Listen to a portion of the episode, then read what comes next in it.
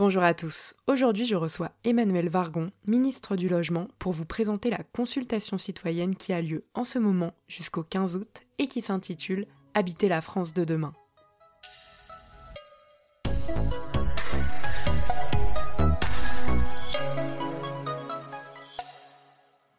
Madame Vargon, pouvez-vous nous présenter ce projet?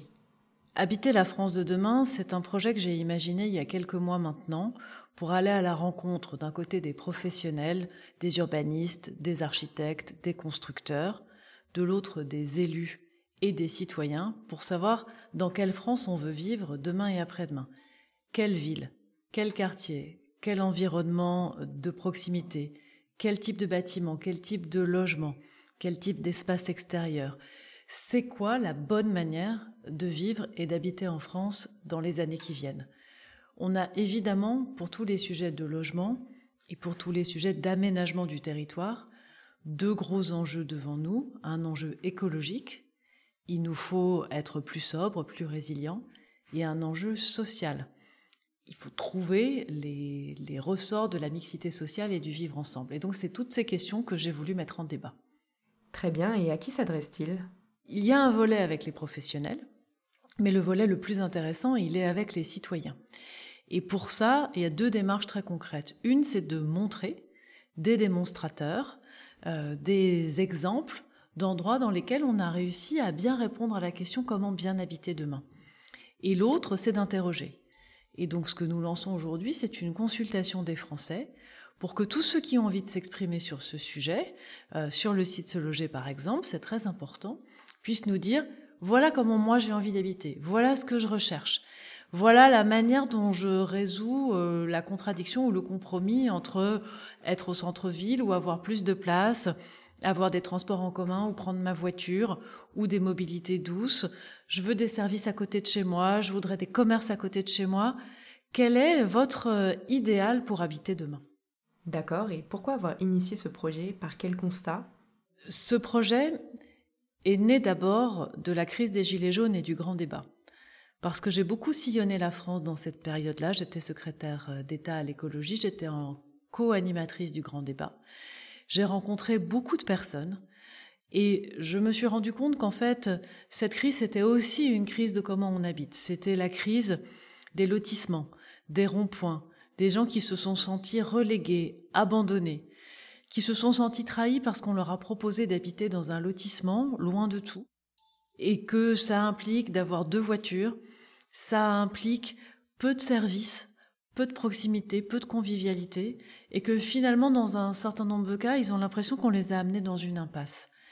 Et du coup, comment sortir de cette impasse? Comment proposer un modèle alternatif au lotissement traditionnel?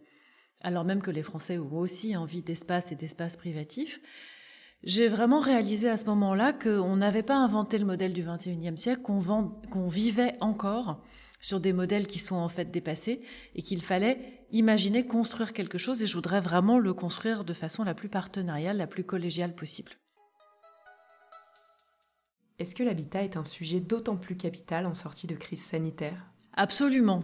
Le point de départ de cette réflexion, c'était la crise des Gilets jaunes, mais on a vécu une autre crise depuis, euh, la crise Covid, qui nous a euh, cantonnés chez nous, confinés chez nous, et qui a montré aussi les inégalités face au logement, et qui a aussi interrogé la manière dont on habite. Et on voit bien qu'il y a des mouvements de population importants, en tout cas des mouvements d'opinion, départ des centres-villes vers les périphéries, vers les villes moyennes, essayer de trouver le bon compromis être sûr de la qualité de l'endroit où on habite, parce que l'endroit où on habite, ça n'est plus un lieu dans lequel on passe euh, quelques heures par jour ou très peu de temps quand on ne dort pas, en fait, ça devient le lieu du refuge, le lieu où on veut, peut, doit pouvoir travailler.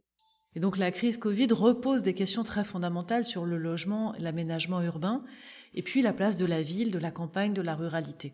Donc c'est une raison de plus pour lancer cette grande démarche. Parfait. Une nouvelle réglementation prendra effet le 1er janvier 2022. Est-ce que vous pouvez nous en dire plus? Oui, cette réglementation s'appelle la RE 2020. Elle a pour objectif de proposer un niveau très ambitieux de normes de construction en matière écologique, c'est-à-dire, dit plus clairement, réduire les émissions de gaz à effet de serre de tous nos bâtiments, que ce soit au moment où on vit dedans, donc c'est le chauffage, l'électricité, etc., mais aussi dans le, mode de construction qu'on construise avec des matériaux qui émettent eux-mêmes moins de gaz à effet de serre. Ça nous permettra d'avoir les bâtiments neufs les plus écologiques probablement d'Europe. C'est vraiment un saut qualitatif important. Et on construit à peu près 1% de logements du parc du logement total chaque année. Et donc ça veut dire que désormais, à partir de l'année prochaine, euh, chaque année, 1% de nos logements sera vraiment exemplaire en matière d'écologie. Alors évidemment, ça se double d'une politique de rénovation énergétique des logements, parce que si on construit 1% chaque année, ça veut dire qu'on a 99% déjà là. Et du coup, c'est la raison pour laquelle j'ai lancé ma prime rénov et toutes ces démarches de rénovation énergétique des logements. Très bien. Un dernier mot à ajouter, Madame la Ministre?